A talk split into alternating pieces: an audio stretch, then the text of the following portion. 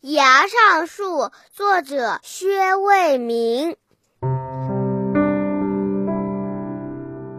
森林离他好远好远，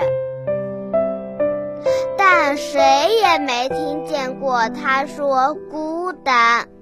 曲折的经历给他曲折的躯干，然而他始终没有做成匍匐在地面。它是一棵乐观的树，每年每年举着花朵欢呼春天，举着果实回答秋天。它以天作笺。写着关于一棵树的抒情诗，风，听的是大自然。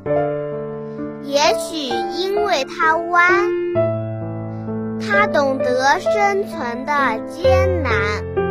假如有一天它倒下了，也绝不会去做尺子，去议论别人的长短。